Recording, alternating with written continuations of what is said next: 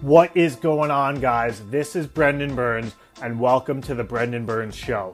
Join me as I interview, dissect, and share the stories of high performers who have created the life that they deserve on their terms. I sit down with speakers, professional athletes, and successful entrepreneurs from all over the world who have chosen to live a life of fulfillment and joy over status and money. In each episode, I share actionable strategies that you can implement in your life, plus inspiration along the way. So come join me for this episode of The Brendan Burns Show.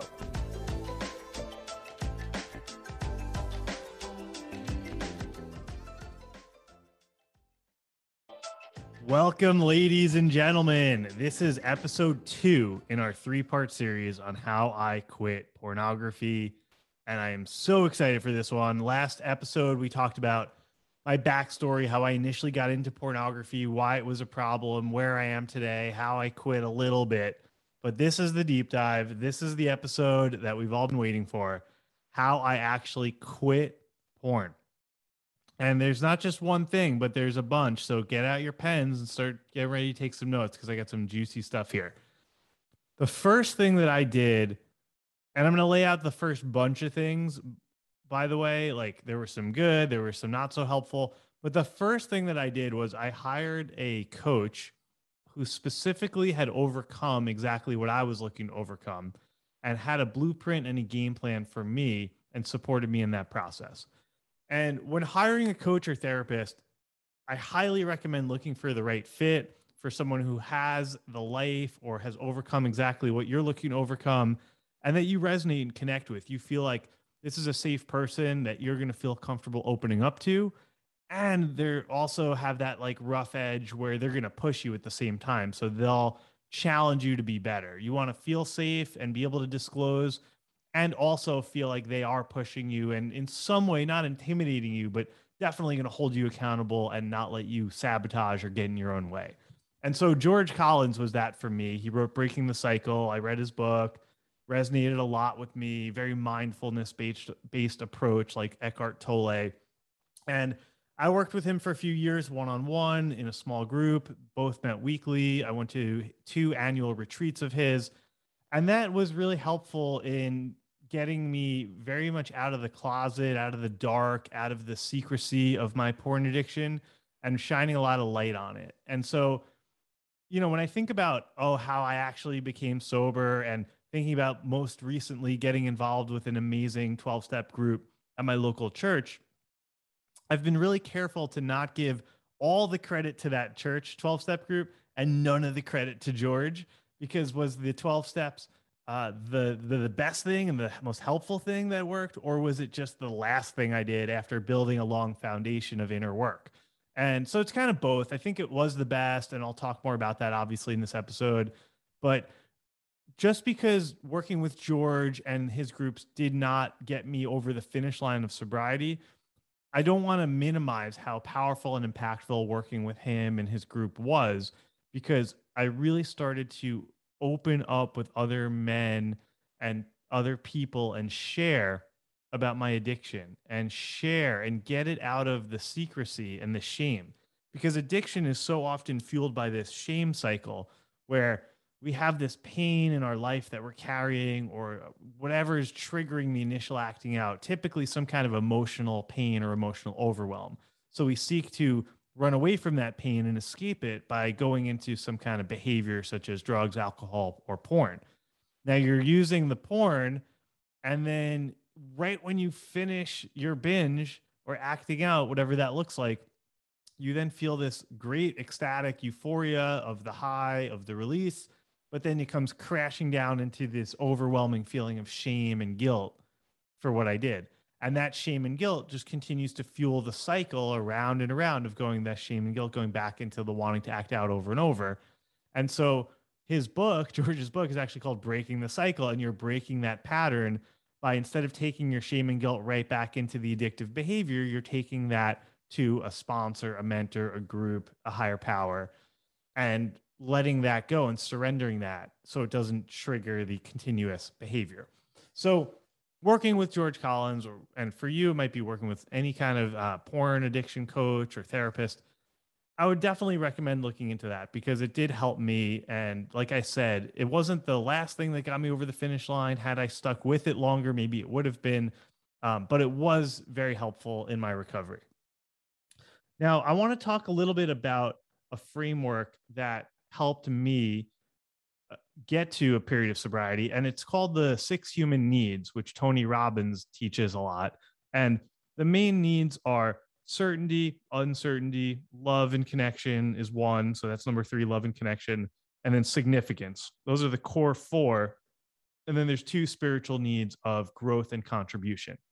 And what Tony has said that I like is that once three, once any behavior in your life meets three or four of these six human needs, it's technically an addiction. And he'll say that there are positive addictions and negative addictions. So my job, as long as I'm not overdoing it or being a workaholic, can actually be a positive addiction because it provides me a lot of certainty, it provides me a lot of uncertainty, it provides me it provides me all six of them actually. So for sure it could technically be classified as addiction, but so could surfing, right? There's a lot of uncertainty in the waves, there's connection with doing with other people, there's the feeling of significance of being empowered, being up, standing up, riding a wave. There's growth for sure. I'm pushing myself as a person. That's four needs right there. So just because an activity meets a lot of your needs doesn't mean it's a negative thing. But with pornography, it absolutely was. So you get a lot of uncertainty with pornography. There's so much out there, there's so many different types. You never know what you're going to get. So you can bring a lot of uncertainty into it. There's actually a lot of certainty in addictive use of any drug really because you know with certainty that you're going to feel really good every time pretty much so there's actually certainty there's uncertainty there's connection because in pornography porn is a cheap substitute for intimacy but there is still some feeling of connection to either the opposite or same sex or both depending on what you watch you're typically envisioning sexual uh, encounters. And so, even though you're not actually participating in that love and connection, it's still there and you feel closer to it than maybe not engaging in pornography viewing. So, that's there. Significance, how significant you feel, you're in control, you can watch whatever you want. So, right off the bat, you can meet all four of kind of the core four human needs with pornography. And so, one of the things that I had to do as I got closer to finally quitting, which happened in the uh, end of March of 2021 for me um, was finding replacements to meet those human needs in different ways. Because we as humans will find ways no matter what, because we have minimum baseline needs for certainty. For example, all needs, but certainty is a huge one for everyone. We have to have a st- stable feeling of certainty and trust in our lives. And if you're not building that certainty and trust through, for example, a relationship with God, through a relationship with a higher power, through stable community that's reliable and people who you know you can count on, through having a steady job and steady income. For example, when I went through periods of my life where certainty went down, like starting my own business, that saw increased pornography use because I wasn't putting in other things that were healthier to make up the gap for the uncertainty that started to take over. So, looking at each need really carefully and saying, okay, well, how can I actually meet that need in a better way? And so, for me, the two biggest needs that pornography met were love connection was probably number one and number two was um, probably certainty I call I, I think about it as self-care. So that's probably certainty or significance for me. And so pornography became a go-to behavior for me to take care of myself instead of going to a spa, taking a hot shower, learning how to take naps, learning how to relax. It became let me go to pornography to get back into my body, to calm down, to get connected to myself, to relax, to unwind. And so I was actually abusing pornography, abusing my body, abusing my sexuality because I didn't know what I was doing and I didn't have better tools to meet my needs for self care and for certainty. And so that was one. And the other, like I said, was connection. So I was very much isolating when I was living in New York City and then even more during COVID. And then again, when I had moved to California from New York and didn't know anybody yet. And so I found my needs for connection being met through pornography. And when I came to California, one of the reasons why now I have this sobriety that's just continuing to snowball in a positive way is because my connection to other people is just continuing to grow every day. I am pouring into people, I'm being poured into. I have made community, like minded community, and personal development, people, and connection, like deep, fulfilling, rewarding connection with other people, a massive, massive priority. Now, that actually used to be quite challenging for me because I didn't have good boundaries and good skills for building close, deep, personal, interpersonal relationships with others. So, one of the things that I actually did with George in my coaching work, which you might want to do if you're having a hard time getting close and connected with other people, is think about who do you need to become to feel safe and connected and trusting of other close, safe people in your life who can help you meet your needs for connection. And doing that in a one-on-one setting was a good start for me like i would really be proactive with my friends in new york to meet up for coffees and to meet up for dinners and whatnot but there's something about being with groups of people where you can have a lot of different interaction with people in community-based settings that felt even deeper and even more fulfilling for me and so when i got to the stage of turning, say, 30, and a lot of my friends started to get married and have children, it became very challenging to recreate those healthy group interactions and environments that we need to get our needs for love and connection met. And the classic uh, study on this is actually the Vietnam heroin study, which was that in the 1970s, there was obviously a war in Vietnam between the North and the South. And it was a proxy war, and America obviously got involved. And we sent all these troops over there, and it was a very tough war. It was very bloody. It was, a lot of people died. Uh, there was really no end in sight. America ultimately, spoiler alert, pulled out, and it was a, a bad situation. And these American soldiers, uh, many of them became addicted to heroin because it was such a depressing environment and war over there in Vietnam. And so when we started pulling out of that war and bringing troops back to America, there was this great fear that all of we didn't want to reintroduce all these um, young American men, male soldiers who had these intense drug addictions. What would happen if we brought them back to America? Would they bring drugs back with them? Would they would we be like sort of importing um, a lot of these drug addicts? And what would that do for society? And so there was a lot of fear and controversy around that.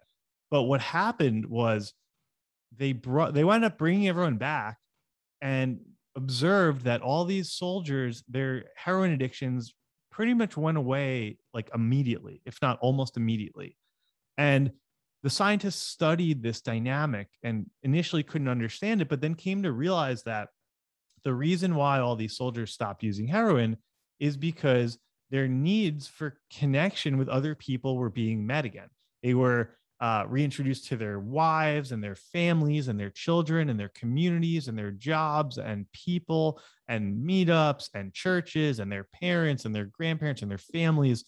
And as soon as all those needs were being met again, which can't be met when you're in a bunker alone or with a few other men in Vietnam killing each other, they were going to drugs to meet the needs for connection, to meet the needs for certainty, to meet the needs for significance, um, maybe a, a, safer way to meet their needs for uncertainty because their other version of uncertainty was I'm going to get killed if I go out there.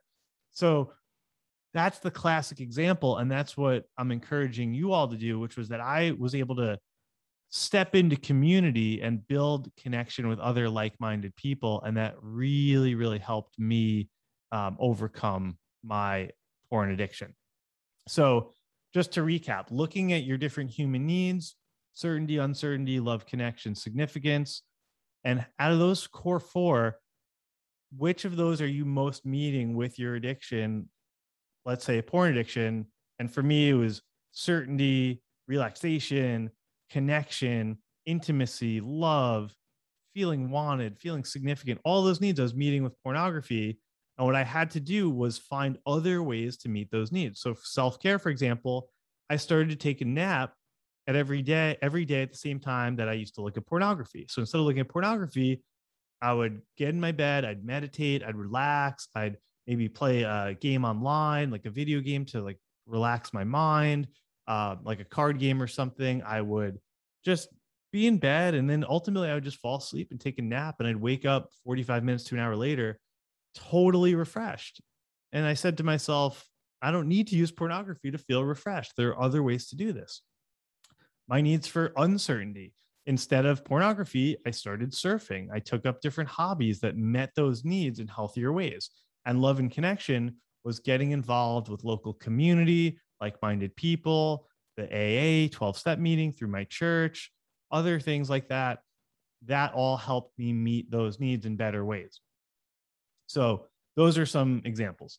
Now, in addition to that, what really helped me was having extremely encouraging and boldly outspoken people in my life, very close to me, who were very, very anti porn, like strong married men who were casting down and just spitting on pornography and saying it's the worst thing, it's from the devil, it's evil. And that really helped me because here's what happened with me I was really into pornography initially, and I talked about that in the last episode. Then I graduated to chatting with other women and sexting with other women. And that became a really intense addiction for me, uh, which I was able to handle mostly working with George and then by getting off social media. But the porn addiction still remained. And so in 2020 and then the beginning of 2021, I couldn't stop looking at porn. And I said, you know what? Uh, it's not as bad as sexting and it's not really an addiction. I'm just using it sort of socially or moderately, which was totally not true. I was totally addicted. Um, but I basically convinced myself that it wasn't that big of a deal and don't be so hard on yourself. And so I gave up trying to quit porn. And then what happened was I started hanging out with a lot of these men who were extremely, extremely anti porn, very boldly outspoken about how they had quit before they got married, how important it was that they honor their wives and take it out of their life and that they attack it head on in full force. And so that really woke me up to say, you know what? I'm going to do it now because I've said I want to do it. And it's been years of trying. And yes, I got rid of sexting, but porn has to go too. And so that really lit a fire under me of setting a really healthy goal that I hadn't even set for myself just based on who I had surrounded myself with. So when you start to surround yourself, let's say you want to be a millionaire. I was just talking to a friend about this today. Let's say you want to be a millionaire. Write down right now who are the five people you spend your most time with and what is their income. You can write it down. I did this exercise five years ago and it was 100K, 120K, 150K, 200K, 80K. I did the math, divided by five. It's about $110,000 at the time. My base salary was 125. Then fast forward a number of years and I did the list again and it was 2 million 1.5 million uh, guy who owns a business worth 10 million a guy who pays himself 400000 a few others did the math divided it and it was much more where i was at at that point with my business. So my point is if you want to have something that you don't have go hang out with people who have it. But the cool added bonus on top of that is when you go and hang out with these people who are operating at a higher level that you respect that you admire not only will you go to them because you want to say have certain things that they have, but you'll wind up getting other things that will bless you in even more powerful ways that you didn't even know you wanted or needed that they also have. And that was the cool thing about hanging out in these communities was I started to spend time with people who had these incredible marriages and these deep personal relationships spiritually with themselves and a higher power and I said, "Wow, I want that." So I'm going to go hang out with those guys. And then by doing that, I've become stronger. I've become better with business. I've grown my company more. I've become more confident, physically more stronger, in better shape, quit pornography, all these other things that I didn't even initially set out to accomplish because I had surrounded myself with people who were looking at other areas that I wasn't even thinking about. So, having extremely encouraging and bold community can be critical because I gave up on my porn addiction. And I'm not saying I gave up forever. I was just in this continuous plateau of stuckness and couldn't quit and just saying, you know what? It's not that bad. I'm just going to kind of do it for right now. And it's not an addiction. And so my community and the people in my life pushed me to revisit it and to take a better look in the mirror. People who really encouraged quitting and helped me see that it had to go from my life too. So that was incredible. Now, the other couple things that really helped were having a really transformational recovery group. And so for me, that is a 12 step AA type group that is at the local church that I go to. And it meets every week.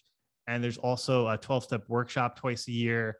And that was incredible because it gave me even more human connection with other people going through it and people who had gotten to the other side. And one of the things that was great about George Collins, who I worked with, was he was always there for me on the phone and we had these great conversations and he supported me. And we did have a once a year retreat, but that's two or three and a half days per year of being in person with others versus every week, once or twice a week, being able to be in person with these leaders, to go to these meetings, to actually have physical, in person relationship building with these other humans.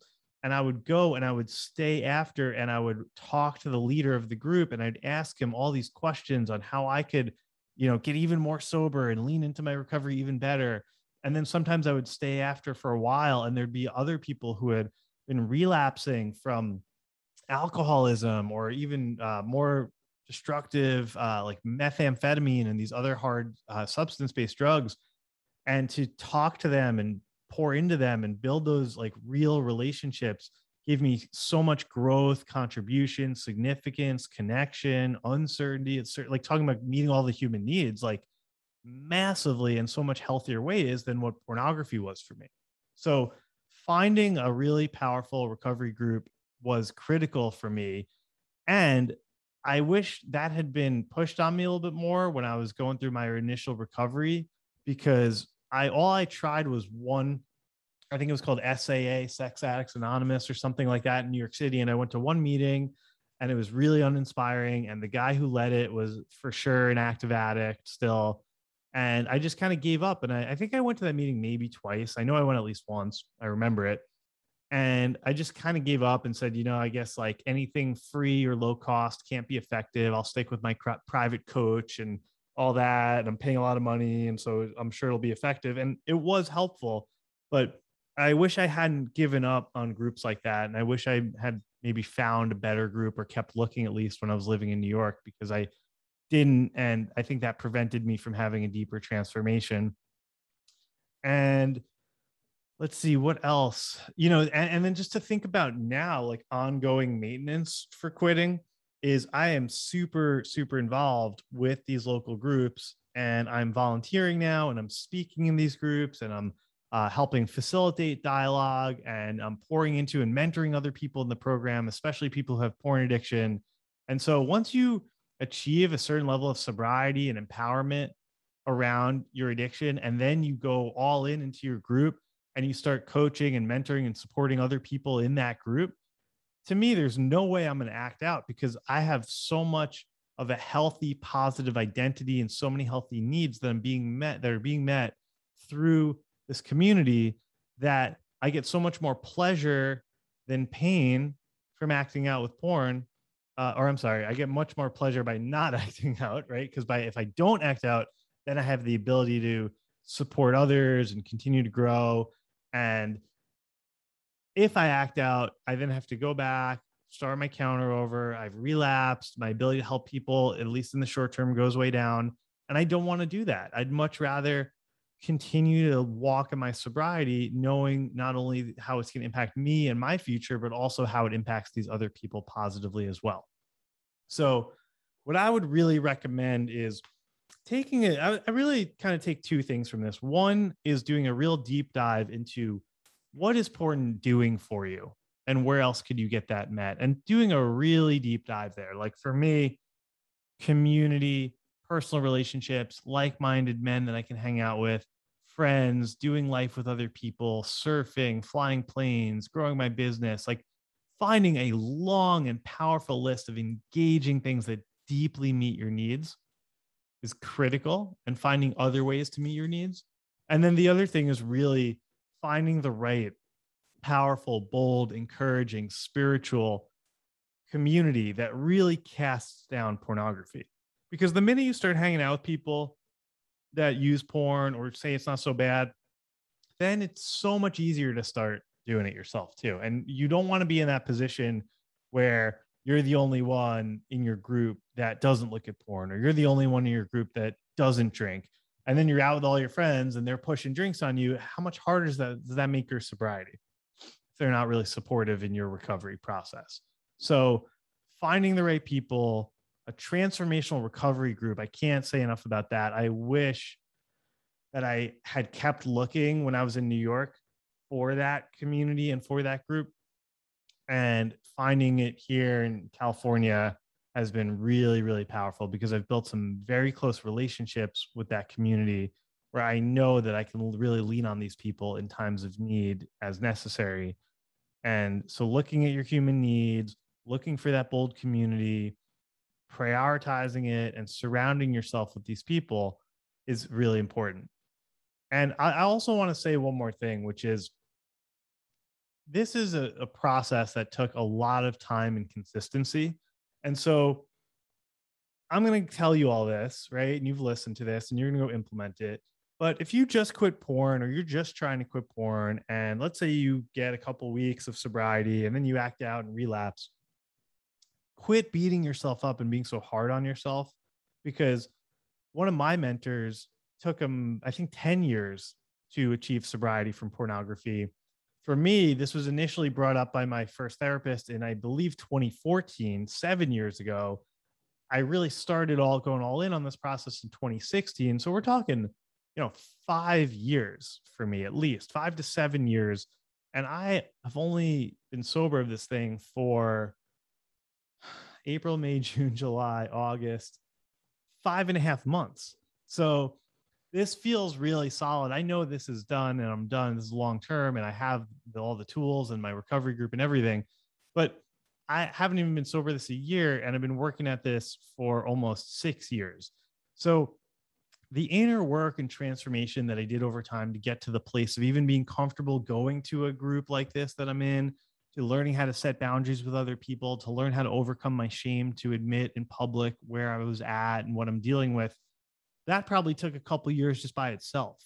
So I'm not trying to give you an out and say, okay, spend the next 20 years relapsing and you know, don't try too hard. I'm not saying that. I'm saying give this your all, go all in with passion and intensity and power and love and everything you got. And if in the short term you temporarily have one relapse, don't give it all up. Don't say you're a failure. Don't be hard on yourself get back on the horse and remember that for me and for pretty much everyone else I've met in this process, it took time and consistency to get to where I'm at. So good luck. I'll see you for part three.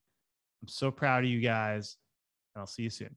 Thank you for tuning in to another episode of The Brendan Burns Show. If it's your first time here, please make sure to subscribe on the Apple Podcasts app or in Spotify. Also, please leave us a rating or written review. This helps others learn about the show and spread the word to new and more people. Thanks again for listening and have a great day.